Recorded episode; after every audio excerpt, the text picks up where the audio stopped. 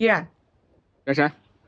哎，咱们的网友又来催更新了。讲完了魏小李、问界还有比亚迪，他们想听听你讲一下极氪，你是怎么看的？对极氪，其实这三个月很多人问，我一直想等到他们的第二个车，也就是零零九出来，看过发布会啊，摸过车以后，再来对这个企业做一些评价。因为只有一款车，我觉得是很难对一个企业做立体的评价的。那你现在就是又看了零零九发布会，又摸到了零零九这个车。我们先说这发布会啊，我觉得这个发布会跟我以往看到的大车企的发布会很不一样。大车企的发布会有这么几种，一种是最传统最传统的模式，通常在六十分钟一个小时左右。这个小时你会看到大概十分钟的歌舞表演，你会看到有十分钟呢是他们请来的一个前 C C T V 或者是凤凰卫视的一个知名主持人跟这个现场的这个厂家的领导做一些互动，但跟车没什么关系。然后呢，你还会看到大概有个五六分钟的灯光秀，那个舞台往往转来转去，然后各种灯红酒绿的这个灯光。然后还有五分钟是这个新车刚亮相的时候啊，绕场几周接受大家的掌声。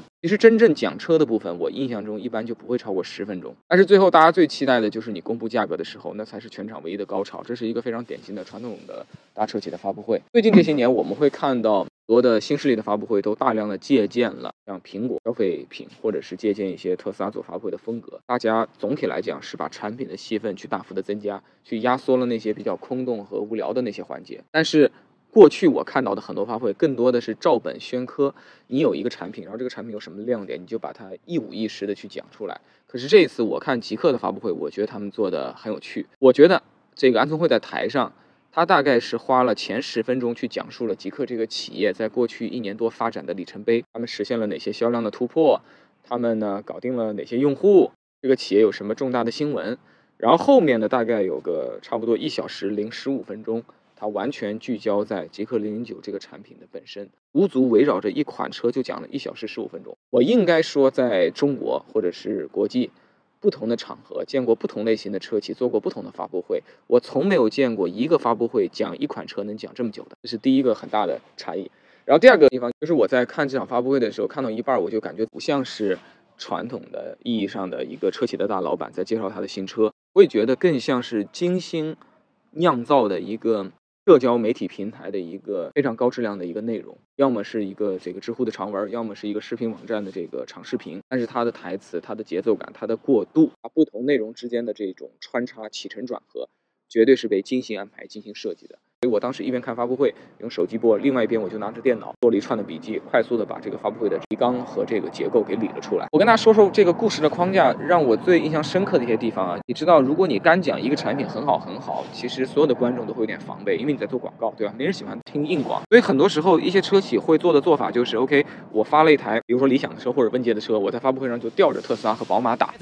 问界 M 五 E V 版你们的这种这平稳性明显领先于对手。沥青路面三十二项指标里面，我们二十五项也是优于竞品，可以说我们的驾乘的体验遥遥领先。这是一种做法，这种做法当然能够快速的帮助消费者建立比较，因为比较而更容易理解事情的差异，这是一个高效的传播手段。但是有的时候就会显得过于激进。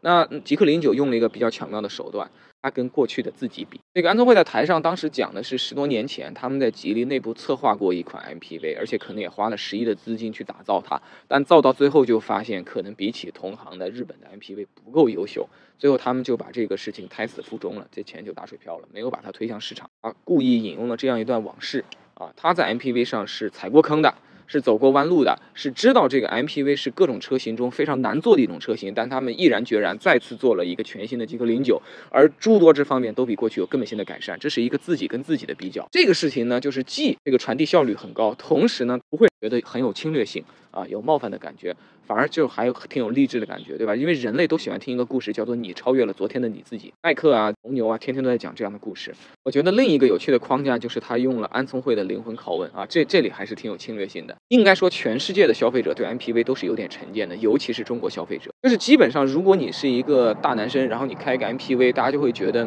你可能这辈子就跟去酒吧泡妞这件事情无缘了，就是一个非常温和、非常克制的一个奶爸的形象。在中国，这种刻板印象是尤其强烈的。我们给 M P V 送了个词儿叫面包车，这三个字往往暗示着就是这个东西是生产力工具，不是私人消费品，然后它的价值也不会特别特别高。只有极少数真正高端和独特的 M P V 躲过了这个印象的魔爪。我觉得可能就是为了针对这种刻板印象，所以极氪它必须告诉消费者，它跟一般的 M P V 是截然不同的，所以它用了这个灵魂拷问，安全性啊，从性能操控啊、智能化呀、啊，从各个维度去把极氪零零九这个 M P V 和传统的大型 M P V 做彻底的区隔，同时也抨击了一些行业里一些啊奇奇怪怪的现象，比如说那个很多的同行现在做出来的新车都无比的神似 Alpha， Alpha 很贵嘛，形象很好嘛，然后大家就容易跟着这个风走，但极氪没有这么走。我觉得前面说的都是偏形式主义的一些亮点，其实更打动我的是它内核的东西。去年八月在深圳呢，对安总进行过专访，这次又参加了发布会后的群访。你会觉得发布会上以及媒体采访中，安总讲的东西呢，都还是很有连续性的。这里并没有新的商业故事，没有新的逻辑，没有什么奇思妙想去诞生。反反复复讲的还是那个巨人力量和用户思维的故事。巨人力量呢，指的就是吉利沃尔沃这个大汽车集团，它在制造啊、供应链啊、设计啊、车辆工程等等方面的雄厚积累。在用户思维上呢，就更多的是跟互联网行业新势力车企做了一些取经，去直达用户，把用户的一些反馈非常快的去体现在产品和营销决策当中。其实极氪的核心优势还是压在前者，他们还是相信这个行业呢，你不是一招鲜吃遍天的，而是全面的一个体系化的能力，把成本搞得比较合理，最终去高效的全面的解决大多数用户的实际需求。这个我其实是比较同意，而且应该说是越来越同意。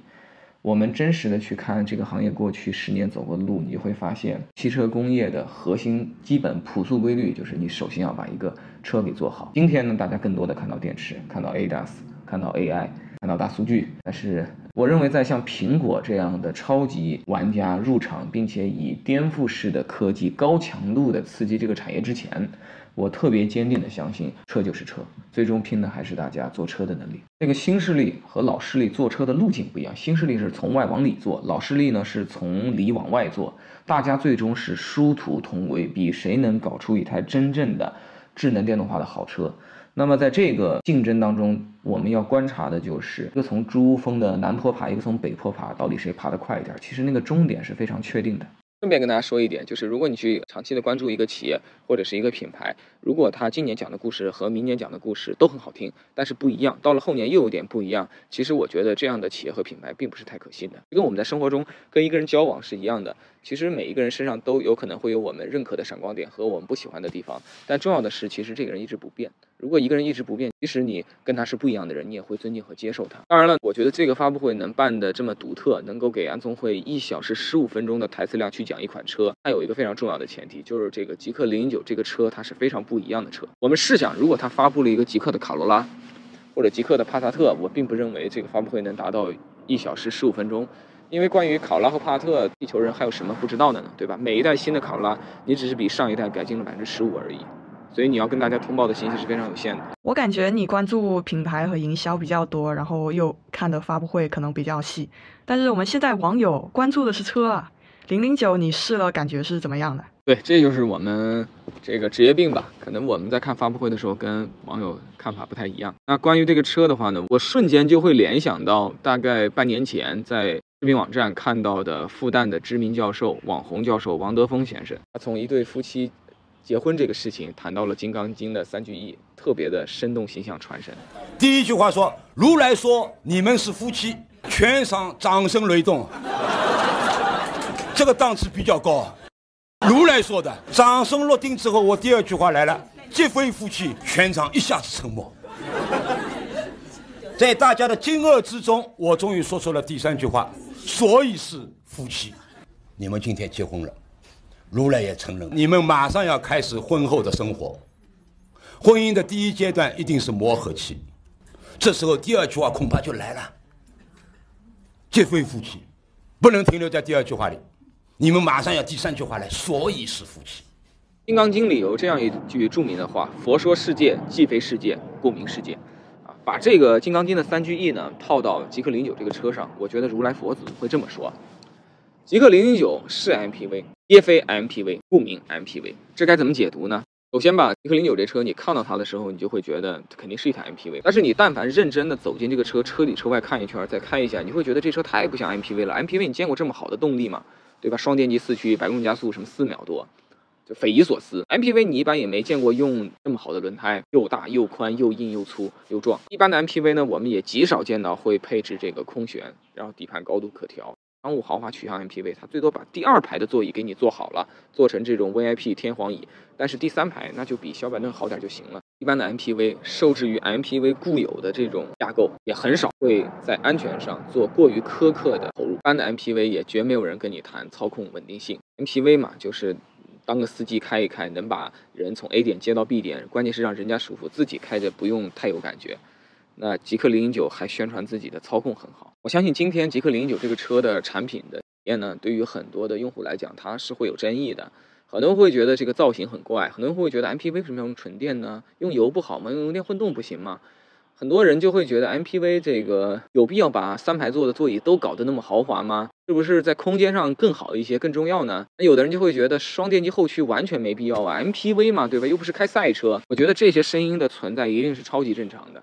但是话说回来啊，正因为极氪零零九干了很多在今天看来有点离经叛道、有点不同寻常，传统车企的 M P V 呢不想干、不会干、也不能干的事情，所以这让它无形之中实际上为下一个阶段的智能电动 M P V 的新标准的奠定，注定了一个标杆啊！你看着吧，再过六个月到一年，如果再有新款的 M P V 发布，人们到时候势必用今天极氪零零九的标准去检阅那款新车。如果到时候那个新车轮子特别小，座椅呢配置不够极致，车辆的智能化能力不行，操控起来呢像开面包车，安全不够极致的强悍，到时候人们就会觉得你就是个中档或者中高档 M P V， 就没法达到高端 M P V 应有的那个标准。这个标准是非常的松弛的，过去都认为标准在这里，做到这个奔驰 V Class 和这个丰田阿尔法，这叫标准，对吧？但是，一旦大家看过了用料更猛、更加极致、技术更加创新先进的这个新标准，你再沿用过去的经典标准，就无法满足用户贪婪的诉求了。那产品的具体体验，你还能再说细一点吗？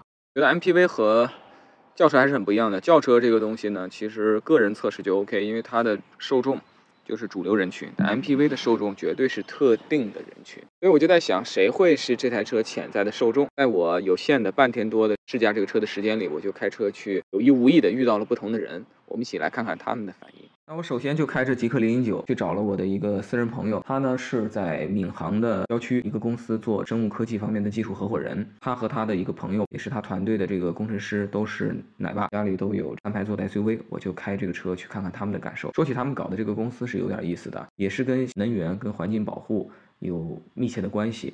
我觉得他们模式有点像未来的换电站，换电站就是把比较集中的这种补能呢变成了比较分布式的补能。他们是把集中式的垃圾处理想要变成分布式的垃圾处理，在各个的住宅小区就地的把垃圾聚集在一起，迅速的处理，然后再变成可以二次利用的原材料。这是一个对于物流的节约、对于环境保护、对于碳排放的这种降低都是非常有好处的一个事儿。觉得让他们来看看这个车，提出一些他们的想法，还比较有针对性。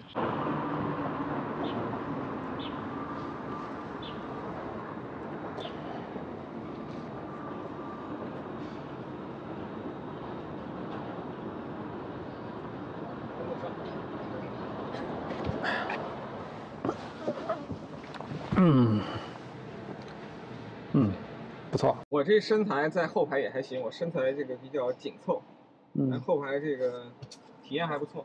它这个氛围灯还挺有豪华感的哈，这应该是我体验过的最豪华的第三排，是吧？我也来体验一下第三排，来呗。嗯嗯。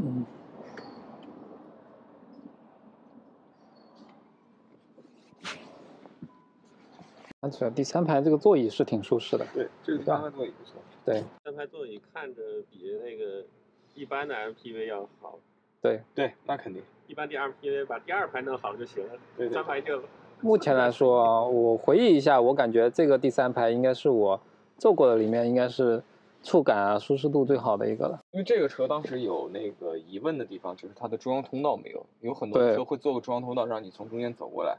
但他把这个第二排做到最大化，嗯，所以他就让你这样进。但其实你真的是那种有通道的，你也是让小弟先从通道到第三排，大佬再到第二排，你不可能大佬先坐着，小弟再经过大佬的腿再过来。所以其实逻辑上这个还是 OK 的。逻辑上，第三排小弟有时候会通通过这个通道来服务一下大佬，这样的话就没有机会了。哦，就是。还是彭总考虑的这个周全啊。还有一吧，这个看个电影呗。第七个电影，哎呦，可以啊，追可以啊，追龙。嗯，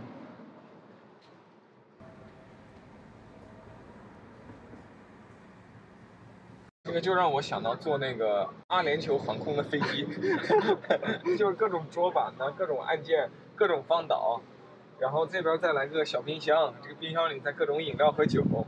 这个只这个车只要加个冰箱，就会让你想到阿联酋航空的商务舱。嗯，用这个摄像头，对吧？老板坐坐在这儿，然后这是屏幕，对吧？嗯，远程开个会。来，小李汇报一下啊。这个周我们公司又挣了多少钱？又挣了两个亿，老板。才两个亿啊？怎么比上个月只增长了百分之二十呢？这会模式挺好。哎，是所有人都趴着，会不会显得太懒散了点？我觉得这不适合开会，适合给家里人视频。就开微信，微信已经跟家里人。是这样子，其实，其实你这时候正常开会，你应该看到是对方，对吧？他看到的是你这个，你你管啊，老板嘛，反正随便指点江山。哎，其实我这个年纪，我开始有点喜欢这种路感了，是吧？不是那么颠簸，软软的，但是加速也有也有力量。这个车我现在开着，我敢于去压那些井盖。对。我现在开特斯拉就就得避开那个井盖，有意识的去避开。哎，刚刚是舒适模式对吧？对，肯定还是有问题。他特意在加速前前段的时候没有给很多的能量出来，但是后段也是挺快，整个像开一条大船，但是呢还是挺轻快的大船。两点八吨自重的大船。哦，开的时候能感觉到那个重量。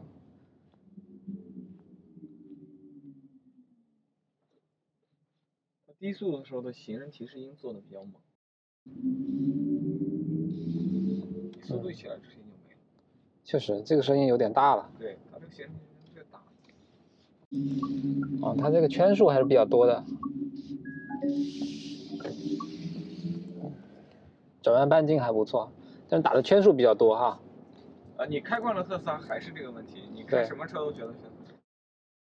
第二个呢是一些偶遇的对象，我跟那两个奶爸呃技术工程师一起在看车的过程中呢，就会有路边遛狗的上海大妈对这个车很有兴趣。这个车不错吧？看着不错不错，保姆车我叫的，对吧？啊，还是跟差不多看起来就是保姆，就是保姆车哈。里面那个椅子，椅子对，坐起挺舒服的，很好坐。很舒服，看着就很好做，对吧？拍照，站过来。没事，你你不是你不是。我还没去你的路呢。真的不错，不错，真的不错。然后朋友买了个丰田保姆车，一百多万。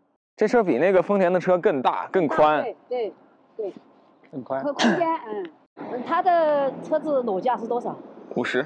五十啊？嗯。真的还不用交税，送绿牌。是吧？啊，就是冲着它来的。你看这第二第二排就是一样一样一样的，这个大，啊，这个大，这个大，这个哎靠那个啥，我经常坐呀，是吧？嗯嗯，这个大，还呃，它不是空间大哈，啊，它是这个这个可扶手大，对，这个可豪华了，看着可舒服了。它这样一给我还那个啥哈，就感觉感觉一下子就喷起来，一下一那个一一什么的。可舒服了，真的。按这个就很。没有坐过那个车的，肯定是没有没有那种概念，嗯、但坐过那个车的肯定有的，嗯，对吧？我自己当天开这个车还回了趟我的小区，在小区的时候呢，记录了这个保安对这个车的第一反应。陆续买了好多台电动车，他应该对我多少有那么一点印象，但是呢，我之前开新车回去，从来没有收获这么热情的反馈啊。一百来万。最少得一百来万啊！这这这些怎么讲究？五十，嗯，哎，真漂亮！我这这都像一百来万，我这一瞧真高大前面。你多少号呢？对对对对对，咱就提点形象。强强，阅读。我对零零九这个车就是感觉挺豪华，然后也挺贵的。那这个车能大卖吗？啊，大卖不大卖之前，我先想聊点别的。其实你看我们中国汽车工业搞这么多年，过去在各个领域啊，都是老外率先搞出创新技术，占据制高点，搞出全新模式，搞出新的这个用户体验。中国的本土车企更多的是跟随模仿啊，或主动或者被动的，因为所有的旗杆都是被别人先插下去的。先插旗杆的人才有溢价，后插的人呢是不会有溢价的。我觉得是时候结束过去的这种状态了。极氪零零九就是这方面的一个案例。你看它在造型上，它没有去跟风做下一个 Alpha， 它没有去跟风做另一款 G L 八， 它没有去跟风做另一个奔驰 V Class， 它完完全全呢走了它自己的这个原创道路。从产品的定义角度呢，它跟那些车在尺寸上、功能上、体验上都是相当不一样的。我觉得这个原创性非常重要，越是对于相对高端的品牌，你越是要会去讲自己的原创故事，因为只有这样才能真正让那些挑剔的、愿意掏比较多钱的消费者接受你。如果我们站在三四年前去，站在吉利集团的角度去考虑一个全新的、一个高端的、一上一家的 M P V 的策划，一个最稳妥的方法，做出一台更高档、更精致的 G L 八；一个更有雄心的做法是做出一个比阿尔法更极致、更激进的这个作品。但是，其实我觉得更好的做法是我们今天看到的这种做法。